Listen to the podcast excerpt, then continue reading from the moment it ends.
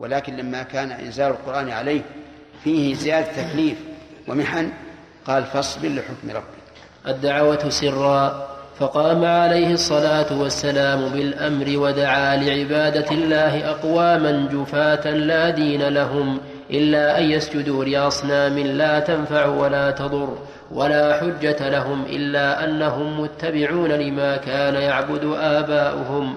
وليس عندهم من مكارم الأخلاق إلا ما كان مرتبطا بالعزة والأنفة وهو الذي كثيرا ما كان سببا في الغارات والحروب وإهراق الدماء فجاءهم رسول الله بما لا يعرفونه فذو العقول السليمة بادروا إلى التصديق وخلع الأوثان ومن أعمته الرياسة أدبر واستكبر كي لا تسلب منه عظمته. وكان أول من سطع عليه نور الإسلام خديجة بنت خويلد زوجه وعلي بن أبي طالب ابن عمه وكان مقيما عنده يطعمه ويسقيه ويقوم ويقوم بأمره لأن قريشا كانوا قد أصابتهم مجاعة وكان أبو طالب مقلا كثير الأولاد. فقال عليه الصلاة والسلام لعمه, لعمه العباس بن عبد المطلب إن أخاك أبا طالب كثير العيال والناس فيما ترى من الشدة فانطلق بنا إليه لنخفف من عياله لنخفف من عياله. تأخذ واحدا وأنا واحدا. فانطلقا وعارضا عليه الأمر. فأخذ العباس جعفر بن أبي طالب وأخذ عليه الصلاة والسلام عليا. فكان في كفالته كأحد أولاده إلى أن جاءت النبوة وقد ناهز الاحتلام. فكان تابعا للنبي في كل أعماله ولم يتدنس بدنس الجاهلية من عبادة الأوثان واتباع الهوى. وأجاب أيضا زيد بن حارثة بن, شر... بن شرحبيل الكلبي مولاه عليه الصلاة والسلام وكان يقال له زيد بن محمد. لأنه لما اشتراه اعتقه وتبناه وكان المتبنى معتبرا كابن حقيقي يرث ويورث وأجابت أيضا أم أيمن حاضنته التي زوجها لمولاه زيد. وأول من أجابه من غير أهل بيته أبو بكر بن أبي قحافة بن عامر بن عمرو بن كعب بن سعد بن تيم بن مرة التيمي القرشي. كان صديقا لرسول الله صلى الله عليه وسلم قبل النبوة يعلم ما اتصف به من مكارم الأخلاق ولم يعهد عليه كذبا منذ اصطحبا. فأول ما أخبره برسالة الله أسرع بالتصديق وقال بأبي أنت وأمي أهل الصدق أنت أشهد أن لا إله إلا الله وأنك رسول الله. اللهم ارض كان رضي الله عنه صدرا معظما في قريش على سعة من المال وكرم الأخلاق وكان من أعف الناس سخيا يبذل المال محببا في قومه حسن المجالسة. ولذلك كله كان من رسول الله صلى الله عليه وسلم بمنزلة الوزير فكان يستشيره في أموره كلها وقال في حقه ما دعوت أحدا إلى الإسلام إلا كانت له كبوة غير أبي بكر. وكانت الدعوة إلى الإسلام سرا حذرا من مفاجأة العرب بأمر شديد كهذا فيصعب استسلامهم. فكان عليه الصلاة والسلام لا يدعو إلا من يثق به. ودعا أبو بكر إلى الإسلام من يثق به من رجال, قر من رجال قريش فأجابه جمع. منهم عثمان بن عفان بن أبي العاص بن أمية بن عبد شمس بن عبد مناف الأموي القرشي. ولما علم عمه الحكم بإسلامه أوثقه كتافا وقال ترغب عن دين آبائك إلى دين مستحدث. والله لا أحلك حتى تدع ما أنت عليه. فقال عثمان والله لا أدعه ولا أفارقه. فلما رأى الحكم صلابته في الحق تركه وكان كهلا يناهز الثلاثين من عمره. ومنهم الزبير بن العوام بن خويلد بن أسد بن عبد العز بن قصي القرشي وأمه صفية بنت عبد المطلب. صفية بنت عبد المطلب إذا تكون عمة عمة الرسول صلى الله عليه وعلى آله وسلم. وكان عم الزبير يرسل الدخان عليه وهو مقيد ليرجع إلى دين آبائه فقواه الله بالثبات وكان شابا لا يتجاوز سن الاحتلام. ومنهم عبد الرحمن بن عوف بن عبد عوف بن عبد الحارث بن زهرة بن كلاب القرشي الهاشمي. وكان اسمه في الجاهلية عبد عمرو فسماه عليه الصلاة والسلام عبد الرحمن. ومنهم سعد بن أبي وقاص مالك بن وهيب بن عبد مناف بن زهرة بن كلاب بن كلاب الزهري القرشي. ولما علمت أمه حملة بنت سفيان بن أمية بإسلامه قالت له يا سعد بلغني أنك قد صبأت. فوالله لا, يضل لا يضلني سقف من الحر والبرد وإن الطعام والشراب علي حرام حتى تكفر بمحمد. وبقيت كذلك ثلاثة أيام. فجاء سعد إلى رسول الله إضراب عن الطعام وإضراب عن الاستضلال أيضا. إذا كان له أصل من قديم الإضراب عن الطعام ولكنه لا شك لا شك أنه من السفة وأنه لو مات المضرب عن الطعام والشراب فقد قتل نفسه. فجاء سعد إلى رسول الله صلى الله عليه وسلم وشكا إليه أمر, أمر أمه فنزل في ذلك تعليما قول الله تعالى في سورة العنكبوت ووصينا الإنسان بوالديه حسنا وإن جاهداك لتشرك بي ما ليس لك به علم فلا تطعهما إلي مرجعكم فأنبئكم بما كنتم تعملون وصاه جل ذكره بوالديه وأمره بالإحسان إليهما مؤمنين كانا أو كافرين.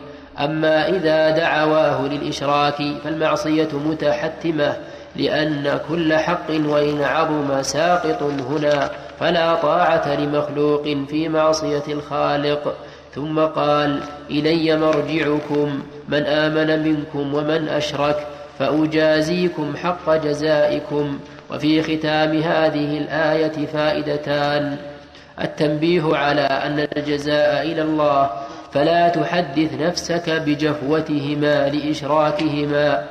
والحض على والحض على الثبات في الدين لئلا ينال شر جزاء في الأخرى. قوله تعالى على أن تشرك بي ما ليس لك به علم. فإن جاهده على أن يشرك به ما له به علم هذا لا يمكن. أصلا لا يمكن لأحد أن يأتي بعلم على شريك لله عز وجل. وهذا كقوله تعالى وأن تشركوا بالله ما لم ينزل به سلطانا. لا يمكن. وعلى هذا فيكون هذا الوصف كالتعليل للحكم. كالتعليل للحكم. يعني لا تطيعهما لأنه ليس له ليس لهما علم بذلك. وفي سورة لقمان قال الله تعالى وصاحبهما في الدنيا معروفا واتبع سبيل من أناب إلي ويؤخذ من سورة لقمان أنه إذا كانت أم الإنسان كافرة وأبوه مسلم كالرجل يتزوج كتابية فلمن يتبع؟ يتبع المؤمن ويحكم بإسلامه فإذا كان طفلا لم يبلغ أن أن أن يصح منه إسلام أو ردة فإنه تبع لمن؟ للمؤمن. ولهذا قال العلماء رحمهم الله إن الولد يتبع في النسب أباه على كل حال ويتبع في الولاء أمه قصد في الرق والحرية يتبع أمه ويتبع في الدين خير الأبوين. صحيح هذا؟ يتبع في النسب أباه ويتبع في الحرية والرق أمه. والثالث يتبع في الدين خير الأبوين وهذا واضح. أما قولنا يتبع في الحرية والرق الأم فهذا يعني لو تزوج حر أمة وأتت منه بأولاد فأولاده أرقا لمالك الأم أرقا لمالك الأم. ولهذا اختار شيخ الإسلام رحمه الله في أن الرجل إذا كان حرا وتزوج أمة بشرط أن يكون أولادها أحرارا فإن ذلك جائز. واستدل لهذا بقول الإمام أحمد رحمه الله إذا تزوج الحر أمة رق نصفه. صار نصفه رقيقا عن الأولاد. لكن في هذا القول نظر. والصواب أنه لا يجوز نكاح الأمة إلا بالشرطين المذكورين في كتاب الله. نعم. ومنهم طلحة بن عبيد الله بن عثمان بن عمرو بن كعب بن سعد بن تيم بن مرة التيمي القرشي. وقد كان عرف من الرهبان ذكر الرسول وصفته فلما دعاه أبو بكر وسمع من رسول الله ما نفعه الله به ورأى الدين ورأى الدين متينا بعيدا عما عليه العرب من المثالب بادر إلى الإسلام. وممن سبقوا إلى الإسلام صهيب, صهيب الرومي وكان من الموالي وعمار بن ياسر العنسي العنسي. رأيت وقد قال رضي الله عنه رأيت رسول الله صلى الله عليه وسلم وما معه إلا خمسة أعبد وامرأتان وأبو بكر. وكذلك أسلم أبوه ياسر وأمه سمية. ومن السابقين الأولين عبد الله بن مسعود كان يرعى الغنم لبعض مشركي قريش فلما رأى الآيات الباهرة وما يدعو إليه عليه الصلاة والسلام من مكارم الأخلاق ترك عبادة الأوثان ولزم رسول الله وكان رضي الله عنه كثير الدخول على الرسول لا يحجب ويمشي أمامه ويستره إذا اغتسل ويوقظه إذا نام ويلبسه نعليه إذا قام. فإذا جلس أدخلهما في ذراعيه. ومن السابقين الأولين أبو ذر الغفاري وكان من أعراب البادية فصيحا حلو الحديث ولما بلغه ولما بلغه ولما بلغه مبعث رسول الله قال لأخيه اركب إلى هذا الوادي فاعلم لي فاعلم لي هذا الرجل الذي يزعم أنه نبي يأتيه الخبر من السماء. واسمع من قوله ثم ائتني. فانطلق الأخ حتى قدم مكة وسمع من قول الرسول. ثم رجع إلى أبي ذر فقال رأيته يأمر بمكارم الأخلاق ويقول كلاما ما هو بالشعر. فقال ما شفيتني مما أردت. فتزود وحمل قربة له فيها ماء حتى قدم مكة. فأتى المسجد فالتمس النبي صلى الله عليه وسلم ولا يعرفه. وكره أن يسأل عنه لما يعرفه من كراهة قريش لكل من يخاطب رسول الله.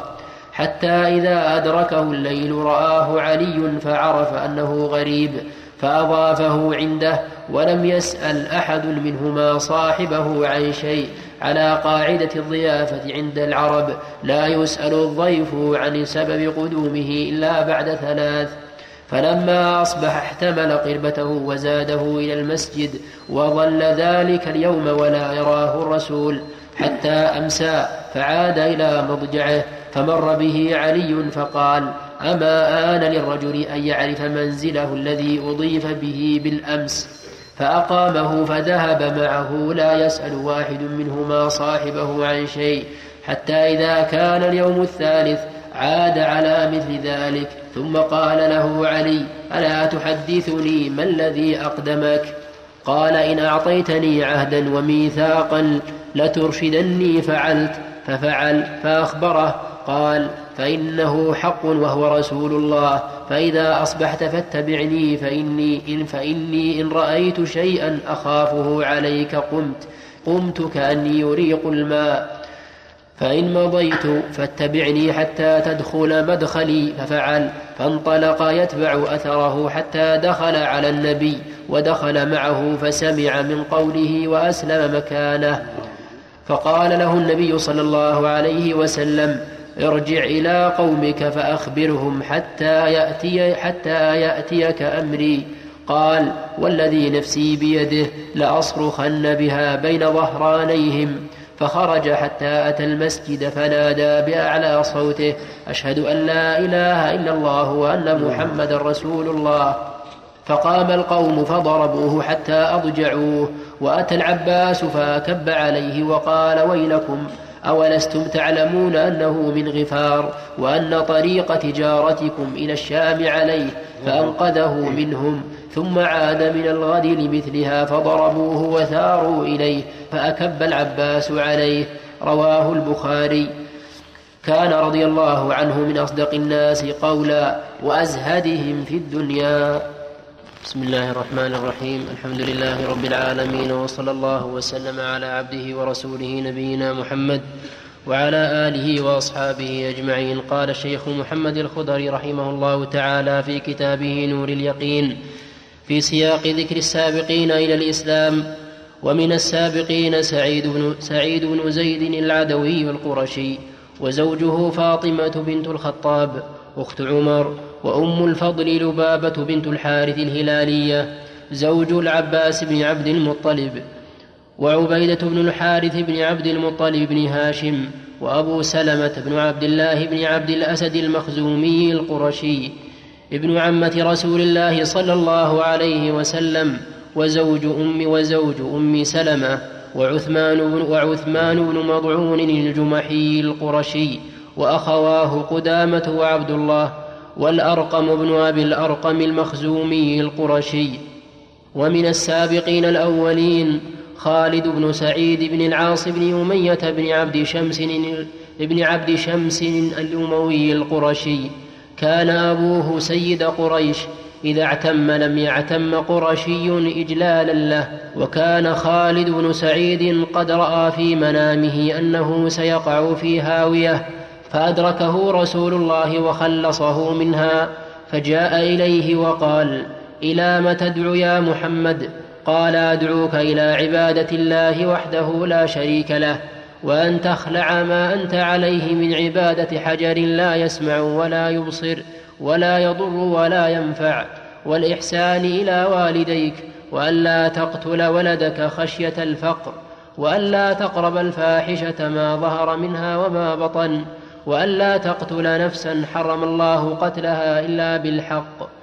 وألا تقرب مال اليتيم إلا بالتي هي أحسن حتى يبلغ شده وأن توفي الكيل والميزان بالقسط وأن تعدل في قولك ولو حكمت على ذوي قرباك وأن توفي لمن عاهدت فأسلم رضي الله عنه.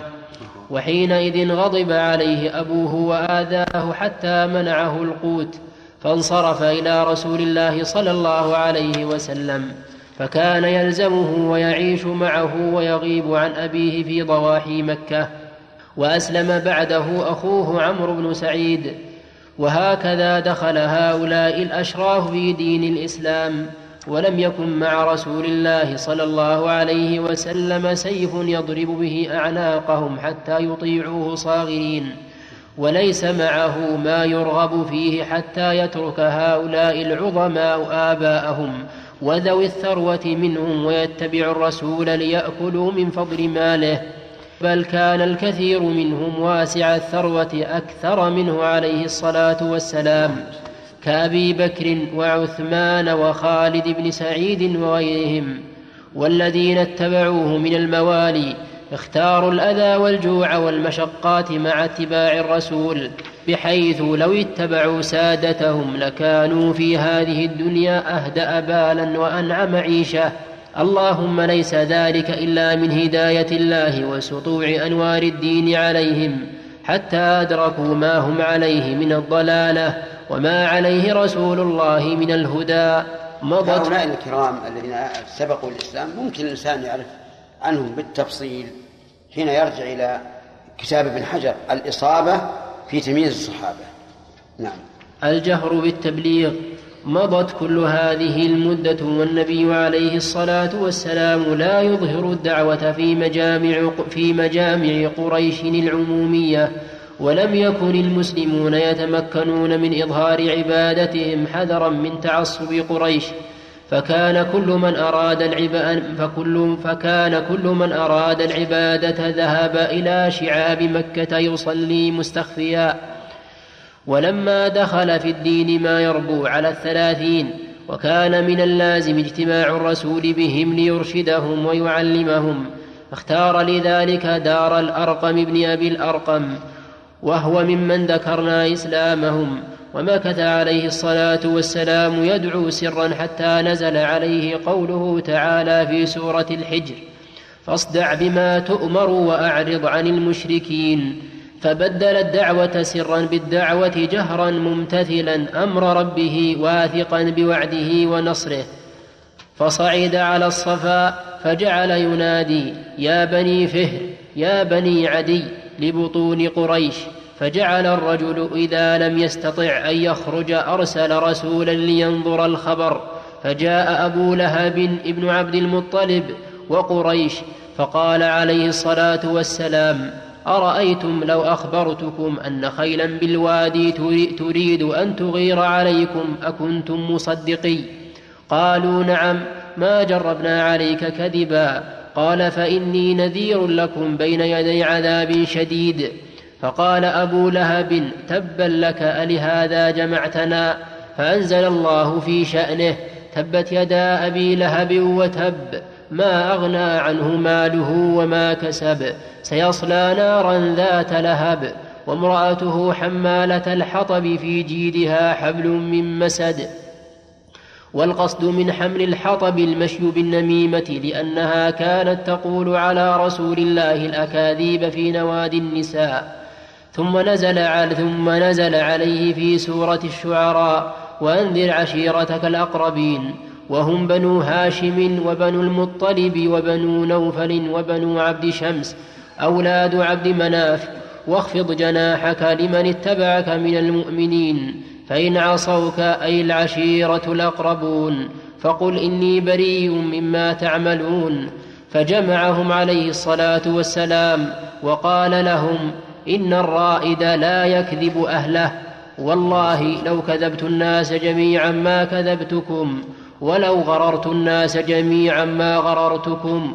والله الذي لا إله إلا هو إني لرسول الله إليكم خاصة وإلى الناس كافة. والله لتموتن كما تنامون ولا تبعثن كما تستيقظون ولا تحاسبن بما تعملون. ولا تجزون بالإحسان إحسانا وبالسوء سوءا وإنها لجنة أبدا أو لنار أبدا. فتكلم القوم كلاما لينا غير عمه أبي لهب الذي كان خصما لدودا. فإنه قال خذوا على يديه قبل أن تجتمع عليه العرب فإن أسلمتموه حينئذ ذللتم وإن منعتموه قتلتم. فقال أبو طالب والله لنمنعنه ما بقينا. ثم انصرف الجمع. ولما جهر رسول الله عليه الصلاة والسلام بالدعوة سخرت منه قريش واستهزأوا به في مجالسهم. أقول في هذا حكمة أن أعمامه انقسموا ثلاث أربعة أقسام كافر ومسلم والكافر قسمان عدو لدود وصديق حميم. فأبو لهب عدو لدود وأبو طالب صديق حميم مدافع ناصر. أما المسلم فهم أيضا قسمان. قسم تأخر إسلامه ولم يكن له سابقة وهو العباس بن عبد المطلب. وآخر تقدم إسلامه وكان له سابقة وأبلى بلاء حسنا وقتل شهيدا وهو حمزة. وهذا من حكمة الله عز وجل. أن جعل أعمامه انقسموا هذه الأقسام الأربعة مسلم سابق ومسلم دونه وكافر لدود وكافر صديق. نعم. ولما جهر رسول الله عليه الصلاة والسلام بالدعوة سخرت منه قريش واستهزأوا به في مجالسهم فكان إذا مر عليهم يقولون هذا ابن أبي كبشة يكلم من السماء وهذا غلام عبد المطلب يكلم من السماء لا يزيدون على ذلك. فلما عاب آلهتهم وسفه عقولهم وقال لهم والله يا قوم لقد خالفتم دين أبيكم إبراهيم ثارت في رؤوسهم حمية حمية الجاهلية غيرة على تلك الآلهة التي كان يعبدها آباؤهم. فذهبوا إلى عمه أبي طالب سيد بني هاشم الذي أخذ على نفسه حمايته من أيدي أعدائه فطلبوا منه أن يخلي بينهم وبينه أو يكفه عما يقول. فردهم ردا جميلا فانصرفوا عنه ومضى رسول الله لما يريده لا يصده عن مراده شيء. اللهم صل وسلم. فتزايد الأمر وأضمرت قريش الحقد والعداوة لرسول الله صلى الله عليه وسلم وحث بعضهم بعضا على ذلك ثم مشوا إلى أبي طالب مرة أخرى وقالوا له إن لك سنا وشرفا ومنزلة منا وإنا قد طلبنا منك أن تنهى ابن أخيك فلم تنهه عنا. وإنا والله لا نصبر على هذا من شتم آبائنا وتسفيه عقولنا وعيب آلهتنا فإنهم كانوا إذا احتجوا بالتقليد في استمرارهم على عدم اتباع الحق ذمهم لعدم استعمالهم عقولهم فيما خلقت له. قال تعالى في سورة البقرة وإذا قيل لهم اتبعوا ما أنزل الله قالوا بل نتبع ما ألفينا عليه آباءنا. أولو كان آباؤهم لا يعقلون شيئا ولا يهتدون. وقال في سورة المائدة وإذا قيل لهم تعالوا إلى ما أنزل الله وإلى الرسول قالوا حسبنا ما وجدنا عليه آباءنا. أولو كان آباؤهم لا يعلمون شيئا ولا يهتدون. وقال في سورة لقمان وإذا قيل لهم اتبعوا ما أنزل الله قالوا بل نتبع ما وجدنا عليه آباءنا. أولو كان الشيطان يدعوهم إلى عذاب السعير؟ وقال في سورة الزخرف في سورة الزخرف في بيان حجتهم الداحضة قال مترفوها إنا وجدنا آباءنا على أمة وإنا على آثارهم مهتدون.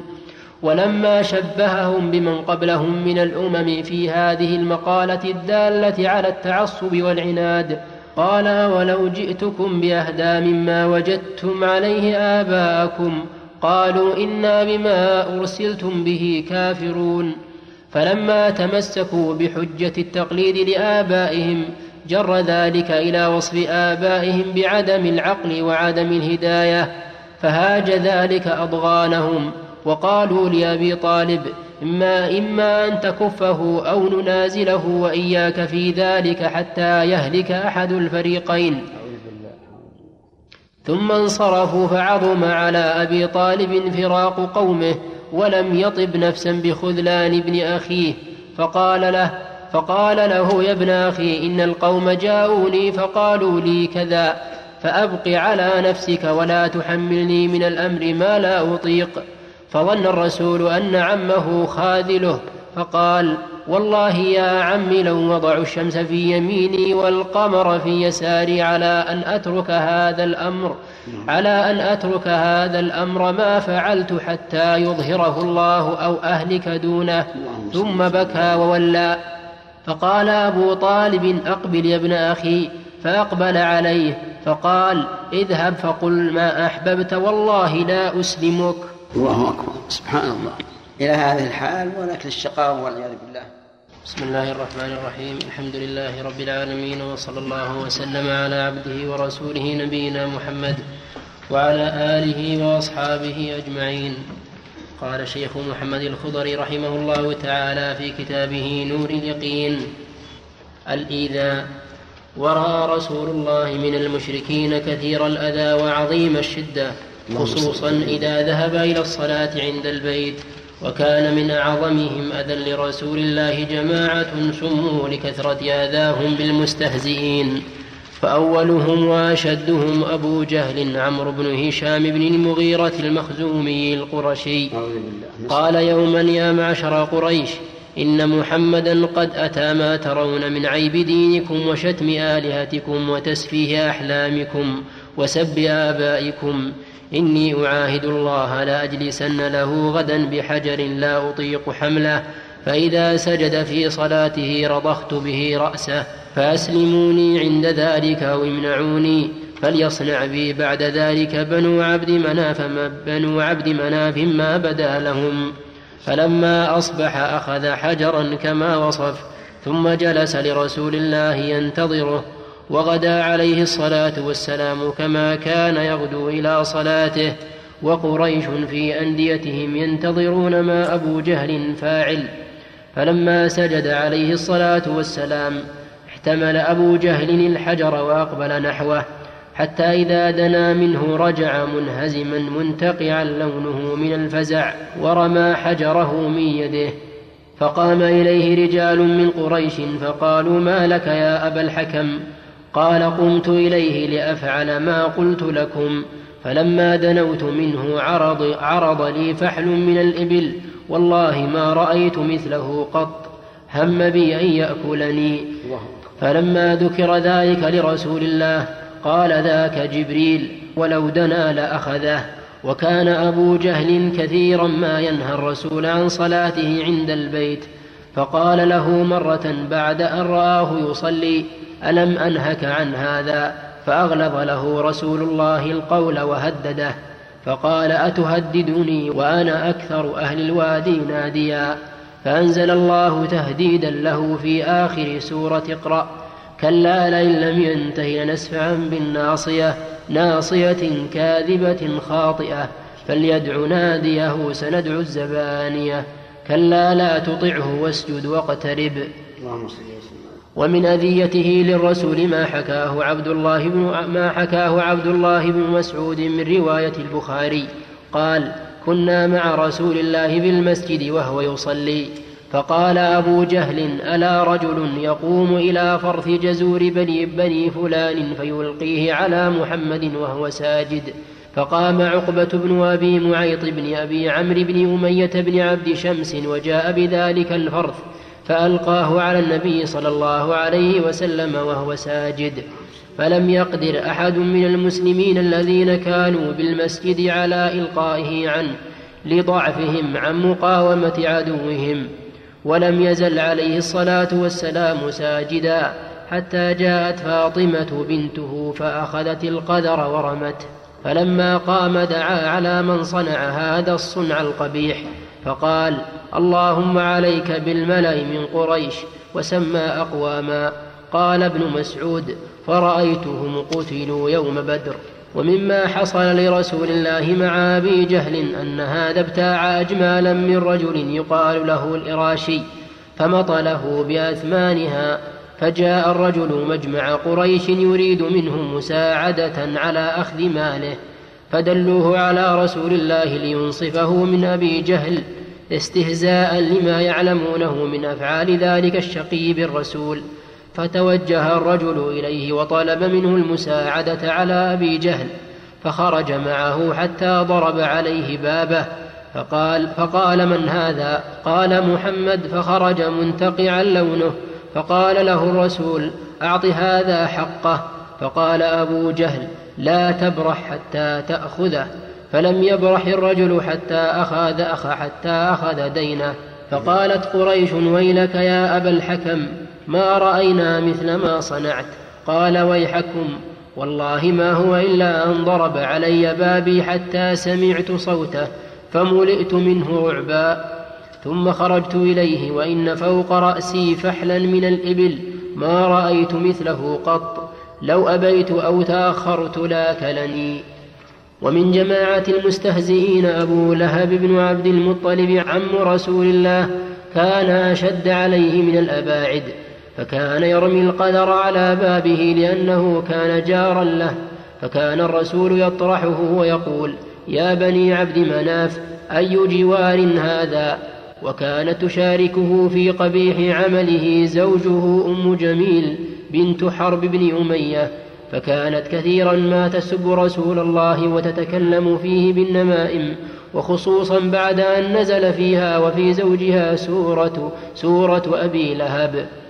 ومن المستهزئين عقبة, عقبة بن أبي معيط كان الجار الثاني لرسول الله وكان يعمل معه كأبي لهب. صنع مرة وليمة ودلع ودعا لها كبراء قريش وفيهم رسول الله. فقال عليه الصلاة والسلام والله لا آكل طعامك حتى تؤمن بالله. فتشهد فبلغ ذلك أبي بن خلف الجمحي القرشي وكان صديقا له فقال ما شيء بلغني عنك؟ قال لا شيء. دخل منزلي رجل شريف فأبى أن يأكل طعامي حتى أشهد له فاستحييت أن يخرج من بيتي ولم يطعم فشهدت له. قال أبي وجهي من وجهك حرام إن لقيت محمدا فلم تطأ عنقه وتبزق في وجهه وتلطم عينه فلما رأى عقبة رسول الله فعل به ذلك فأنزل الله فيه سورة الفرقان ويوم يعض الظالم على يديه يقول يا ليتني اتخذت مع الرسول سبيلا يا ويلتى ليتني لم أتخذ فلانا خليلا. لقد أضلني عن الذكر بعد إذ جاءني وكان الشيطان للإنسان خذولا. ومن أشد ما صنعه ذلك الشقي برسول الله ما رواه البخاري في صحيحه. قال بينما النبي, بينما النبي يصلي في حجر الكعبة إذ أقبل عقبة بن أبي معيط فوضع ثوبه في عنق رسول الله فخنقه خنقا شديدا فأقبل أبو بكر حتى أخذه بمنكبه ودفعه عن النبي صلى الله عليه وسلم وقال تقتلون رجلا؟ أن يقول ربي الله وقد جاءكم بالبينات من ربكم ومن جماعة المستهزئين العاص بن وائل السهمي القرشي والد عمرو بن العاص كان شديد العداوة لرسول الله وكان يقول غر محمد أصحابه أن يحيوا بعد الموت والله ما يهلكنا إلا الدهر. فقال الله ردا عليه في دعواه في سورة الجاثية وقالوا ما هي إلا حياتنا الدنيا نموت ونحيا وما يهلكنا إلا الدهر وما لهم بذلك من علم إن هم إلا يظنون. وكان عليه دين لخباب بن لرت أحد رجال المسلمين فتقاضاه إياه فقال العاص أليس يزعم محمد هذا الذي أنت على دينه أن في الجنة ما يبتغي أهلها من ذهب أو فضة أو ثياب أو خدم؟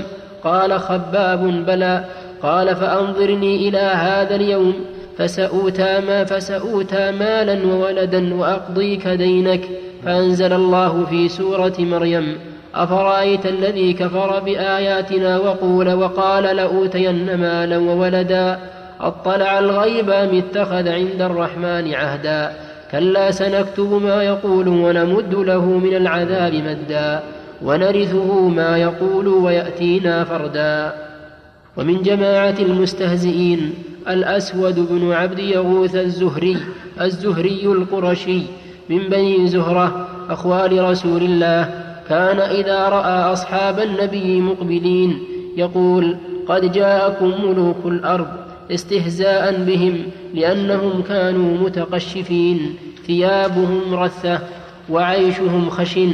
وكان يقول وكان يقول لرسول الله سخرية أما كل أما كلمت اليوم من السماء؟ ومنهم الأسود بن المطلب الأسدي ابن عم خديجة كان هو وشيعته إذا مر عليهم المسلمون يتغامزون وفيهم نزل في سورة المطففين إن الذين أجرموا كانوا من الذين آمنوا يضحكون وإذا مروا بهم يتغامزون وإذا انقلبوا إلى أهلهم انقلبوا فكهين وإذا رأوهم قالوا إن هؤلاء لضالون. ومنهم الوليد بن المغيرة عم أبي جهل كان من عظماء قريش وفي سعة من العيش.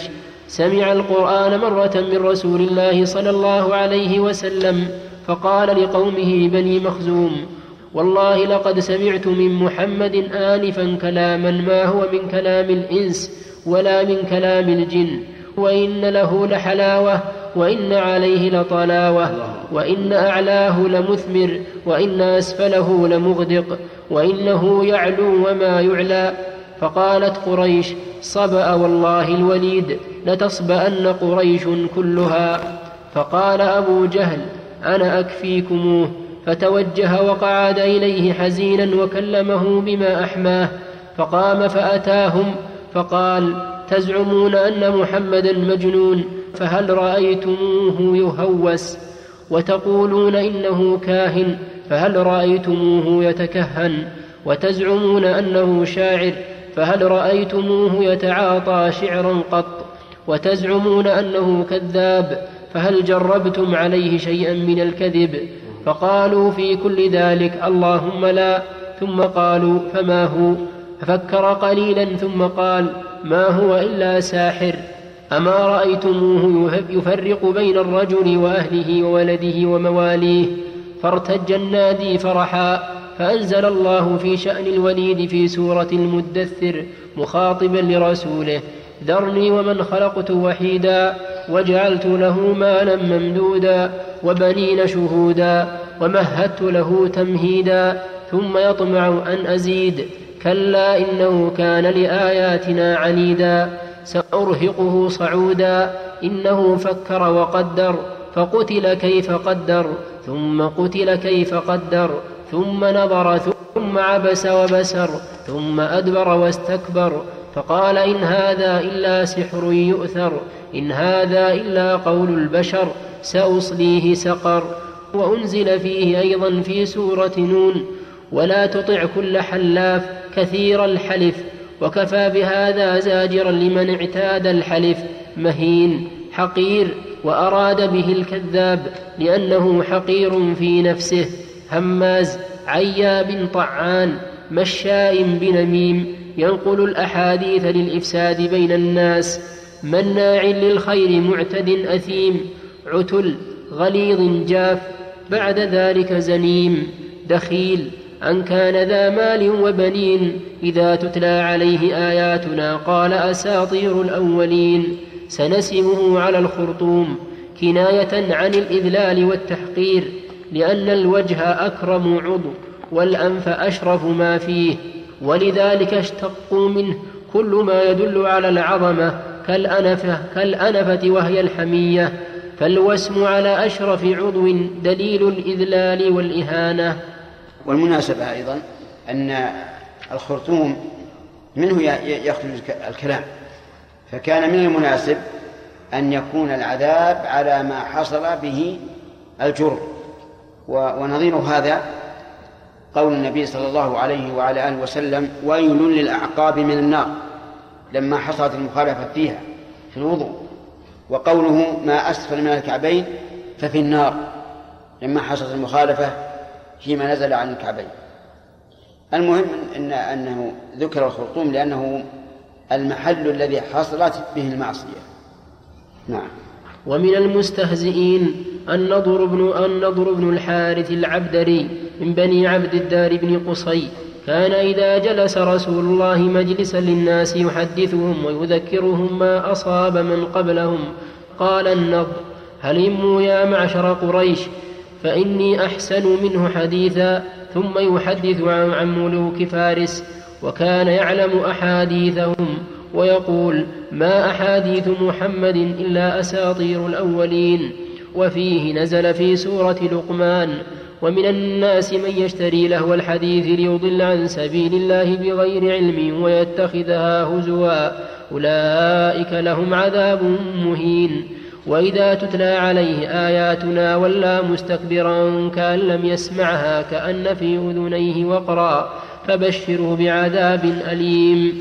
وكل هؤلاء انتقم الله منهم كما قال تعالى في التنزيل في سورة الحجر إنا كفيناك المستهزئين الذين يجعلون مع الله إلها آخر فسوف يعلمون.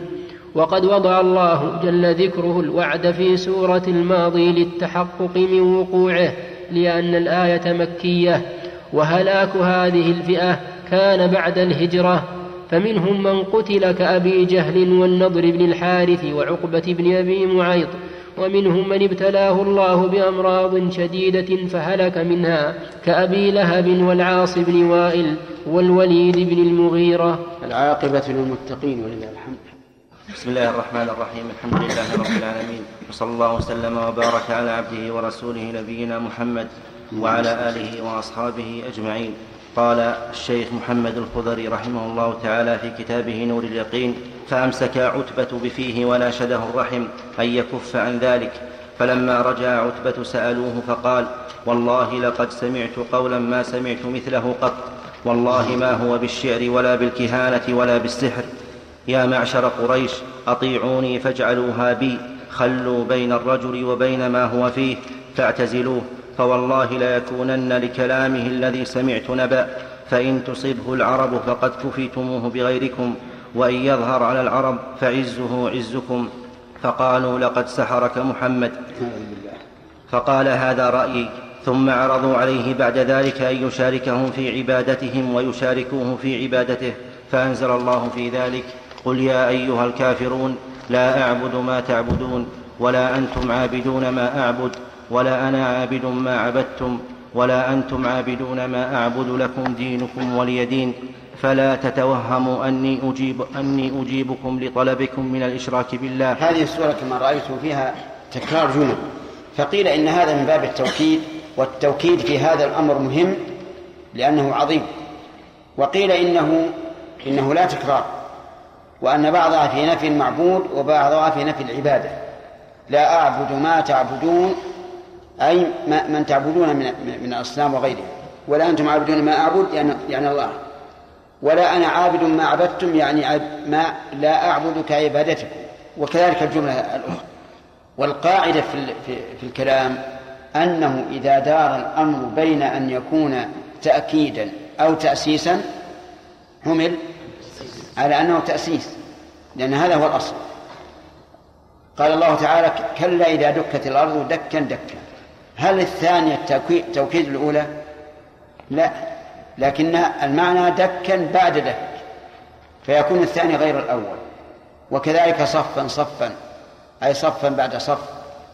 والقاعدة كما قلنا أنه إذا تكرر الكلام ودار بين أن يكون تأكيدا وتأسيسا حمل على التأسيس. نعم. فأيسوا منه وطلبوا بعد ذلك أن ينزع من القرآن ما يغيظهم من ذنب الأوثان والوعيد الشديد فيأتي بقرآن غيره أو يبدله. فأنزل الله جوابا لهم في سورة يونس قل ما يكون لي أن أبدله من تلقاء نفسي إن أتبع إلا ما يوحى إلي.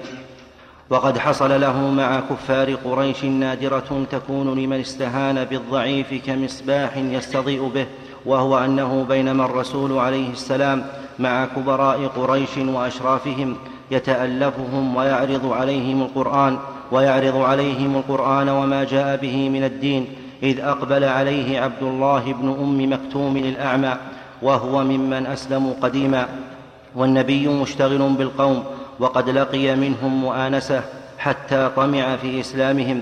فقال له عبد الله يا رسول الله علمني مما علمك الله وأكثر عليه القول. فشق ذلك على الرسول وكره قطعه لكلامه. وخاف عليه السلام أن يكون التفاته لذلك المسكين ينفر عنه قلب أولئك الأشراف. فأعرض عنه فعاتبه الله على ذلك بقوله في أول سورة عبس وتولى أن جاءه الأعمى وما يدريك لعله يزكى أو يذكر فتنفعه الذكرى. أما من استغنى فأنت له تصدى وما عليك ألا يزكى. وأما من جاءك يسعى وهو يخشى فأنت عنه تلهى. فما عبس رسول الله صلى الله عليه وسلم بعدها في وجه فقير وكان إذا أقبل عليه عبد الله بن أم مكتوم يقول له مرحبا بمن عاتبني فيه ربي. قال الله عز وجل عبس وتولى أن جاءه الأعمى. وهو يعني النبي صلى الله عليه وعلى آله وسلم. ولم يجابهه بالخطاب. لم يقل عبست وتوليت. لكن لما أراد التوجيه واجهه بالخطاب. فقال وما يدريك؟ لعله يزكى ولا شك أن في هذا من تعظيم رسول الله صلى الله عليه وعلى آله وسلم ما لا يخفى. وكان النبي صلى الله عليه وعلى آله وسلم متأولا لأنه واثق من عبد الله بن أم مكتوم رجل مسلم وطامع في إسلام هؤلاء ولكن من حكمة الله أن الله عاتب لأن في هذا مصلحة عظيمة حتى لهؤلاء الكبراء حتى لا يحدثوا أنفسهم أنه لو جاء أكبر منهم لإيش؟ لأعرض عنهم وأقبل عليه فعاتبه الله عز وجل لذلك لكن هذا العتاب اللطيف. عبس وتولى أن جاءه الأعمى. وأما قوله وما عليك ألا يزكى فالمعنى أنه ليس عليك من, من أمرهم شيء إذا لم يتذكروا ويسلموا نعم. ولما رأى المشركون أن هذه المطالب التي يعرضونها لا تقبل منهم أرادوا أن يدخلوا في باب آخر وهو تعجيز الرسول بطلب الآيات. فاجتمعوا وقالوا يا محمد إن كنت صادقا فأرنا آية نطلبها منك وهي أن تشق لنا القمر فرقتين فأعطاه الله هذه المعجزة وانشق القمر فرقتين فقال رسول الله اشهدوا. وهذه القصة رواها عبد الله بن مسعود وهو من السابقين الأولين رويت عنه من طرق كثيرة ورواها عبد الله بن عباس وغيره ورواها عنهم جمع غزير. حتى صار الحديث كالمتواتر. وقد ذكرها القرآن الكريم في قوله تعالى أول سورة القمر اقتربت الساعة وانشق القمر. فحينما رأى المعاندون هذه الآية الكبرى قال بعضهم لقد سحركم ابن أبي كبشة فأنزل الله فيهم وإن يروا آية يعرضوا ويقولوا سحر مستمر. ثم سألوا الرسول بعد ذلك آيات لا يقصدون بذلك إلا التعنت والعناد. فمنها أن قالوا كما في سورة الإسراء لن نؤمن لك حتى تفجر لنا من الأرض ينبوعا أو تكون لك جنة من نخيل وعنب فتفجر الأنهار خلالها تفجيرا. ذكر رحمه الله أنهم قالوا أرنا انشقاق القمر وأظن هذا لا يصح لأن المعروف أن الكفار إذا رأوا إذا طلبوا آية معينة وأتتهم فإنه يحق عليهم العذاب. وما قوله تعالى ولو أنزل ملكا لقضي الأمر. لكنهم طلبوا آية قالوا أرنا آية. فأشار إلى القمر فانفلق فرقتين إحداهما على الصفا والثانية على المروة. ولكنهم مع ذلك قالوا هذا سحر مستمر والعياذ بالله. وقد أنكر بعض المعاصرين الانشقاق. وقال إن الأفلاك السماوية لا يمكن أن تتغير إلا عند انتهاء الدنيا. وقالوا إنه لم تتحدث عنه الكتب القديمة. ثم قالوا في معنى الآية انشق القمر أي بان ضياء الإسلام. ولكن هذا تحريف تحريف للكلمة عن مواضعه المراد بانشقاق القمر القمر المعروف. وكون الناس لم لم يتحدثوا عنه مع أنه حدث عظيم. إما لأنه صادف أنه ليس في واجهة الأرض. التي هم عليها. وهذا ممكن ولا غير ممكن؟ ممكن؟ ممكن. أو إذا كانوا على ظهر الأرض التي يواجهها القمر فقد تكون هناك غيوم تمنع من هذه الرؤية من رؤيته ولا بد ولا يمكن أن نحرف كلام الله الذي هو كالصريح والأحاديث التي هي صريح في انشقاق القمر من أجل أن هؤلاء لم يذكروه. مع أنه حدث عظيم. وأما قولهم إن الأفلاك السماوية لا لا تقبل الانفكاك أو ما أشبه ذلك فهذا هراء لا قيمة له في الواقع. لأن من خلق الأجرام السماوية؟ الله عز وجل وهو قادر على أن يغيرها كما شاء. فالحاصل أن انشقاق القمر حسي حقيقي. والله تعالى على كل شيء قدير. لكن هم مع وجود هذه الآية أعرضوا وقالوا سحر مستمر. نعم. ثم سألوا الرسول بعد ذلك آيات لا يقصدون بذلك إلا التعنت والعناد فمنها أن قالوا كما في سورة الإسراء لن نؤمن لك حتى حتى تفجر لنا من الأرض ينبوعا أو تكون لك جنة من نخيل وعنب فتفجر الأنهار خلالها تفجيرا أو تسقط السماء كما زعمت علينا كسفا. أو تأتي بالله والملائكة قبيلا أو يكون لك بيت من زخرف أو ترقى في السماء ولن نؤمن لرقيك حتى تنزل علينا كتابا نقرأه. ولم يجبهم الله إلا بقوله قل سبحان ربي هل كنت إلا بشرا رسولا. لأن الله علم ما تكنه جوانحهم من التعصب والعناد فلا يؤمنون مهما جاءهم من البينات كما قال جل ذكره في سورة الأنعام وما يشعركم أنها إذا جاءت لا يؤمنون. وكيف يرجى الخير ممن قالوا كما في سورة الأنفال؟ أيضا قال الله تعالى إن الذين حقت عليهم كلمة ربك لا يؤمنون ولو جاءتهم كل آية حتى يروا العذاب الأليم. وكيف يرجى الخير ممن قالوا كما في سورة الأنفال اللهم إن كان هذا هو الحق من عندك فأمطر علينا حجارة من السماء أو ائتنا بعذاب أليم. ولم يقولوا إن كان هذا هو الحق من عندك فاهدنا إليه. وهذه سنة من سنن الأنبياء إذا رأوا من طلاب الآيات عنادا وأنهم يطلبونها تعجيزا. لا يسألون الله انفاذ هذه الآيات كي لا يحل بقومهم الهلاك كما حصل لعاد وثمود وغيرهم. وهذا هو المراد من قوله تعالى في سورة الإسراء وما منعنا أن نرسل بالآيات إلا أن كذب بها الأولون. وقد حصل للمسيح عليه السلام أنه لما وقف أمام هيرودس طلب منه آية فلم يجبه إلى طلبه فلما رأى ذلك سخر منه ورده إلى عدوه بيلاطس بعد أن كان يأسف عليه ويتمنى لقاءه وذلك مذكور في الإصحاح الثالث والعشرين من إنجيل لوقا. هذا ولما رأى المشركون ضعفهم عن مقاومة المسلمين بالبرهان تحال على هذا الإنجيل من أجل إقامة الحجة على من يؤمنون به ولا يؤمنون بالقرآن. ولا حرج على الإنسان أن يأتي بالدليل ممن لا يمكنه رده. أما من ذهب يطالع الأناجيل للاطلاع عليها فإن ذلك لا يجوز. أو للاهتداء بها فهذا أقبح وأقبح. لأن القرآن كاف عن كل شيء.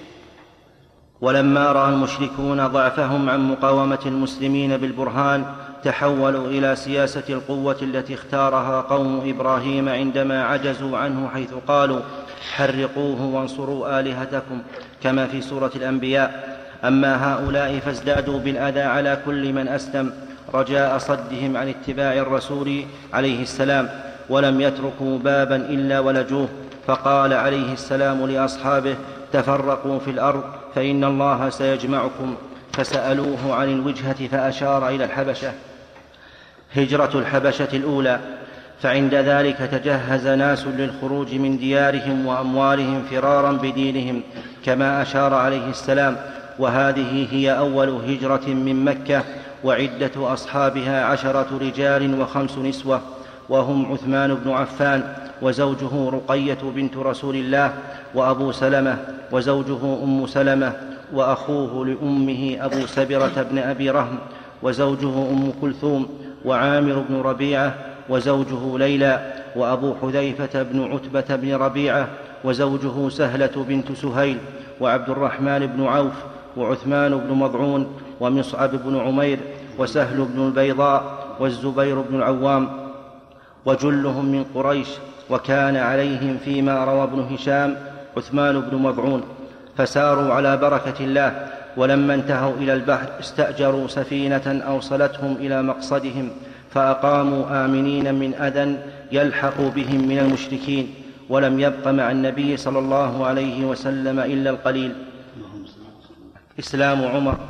وفي ذلك الوقت أسلم الشهم الهمام عمر بن الخطاب العدوي القرشي بعدما كان عليه من كراهية المسلمين وشدة أذاهم قالت ليلى إحدى المهاجرات لأرض الحبشة مع زوجها كان عمر بن الخطاب من أشد الناس علينا في إسلامنا فلما ركبت بعيري أريد أن أتوجه إلى أرض الحبشة إذا أنا به فقال لي إلى أين يا أم عبد الله؟ فقلت قد آذيتمونا في ديننا. نذهب في أرض الله حيث لا نؤذى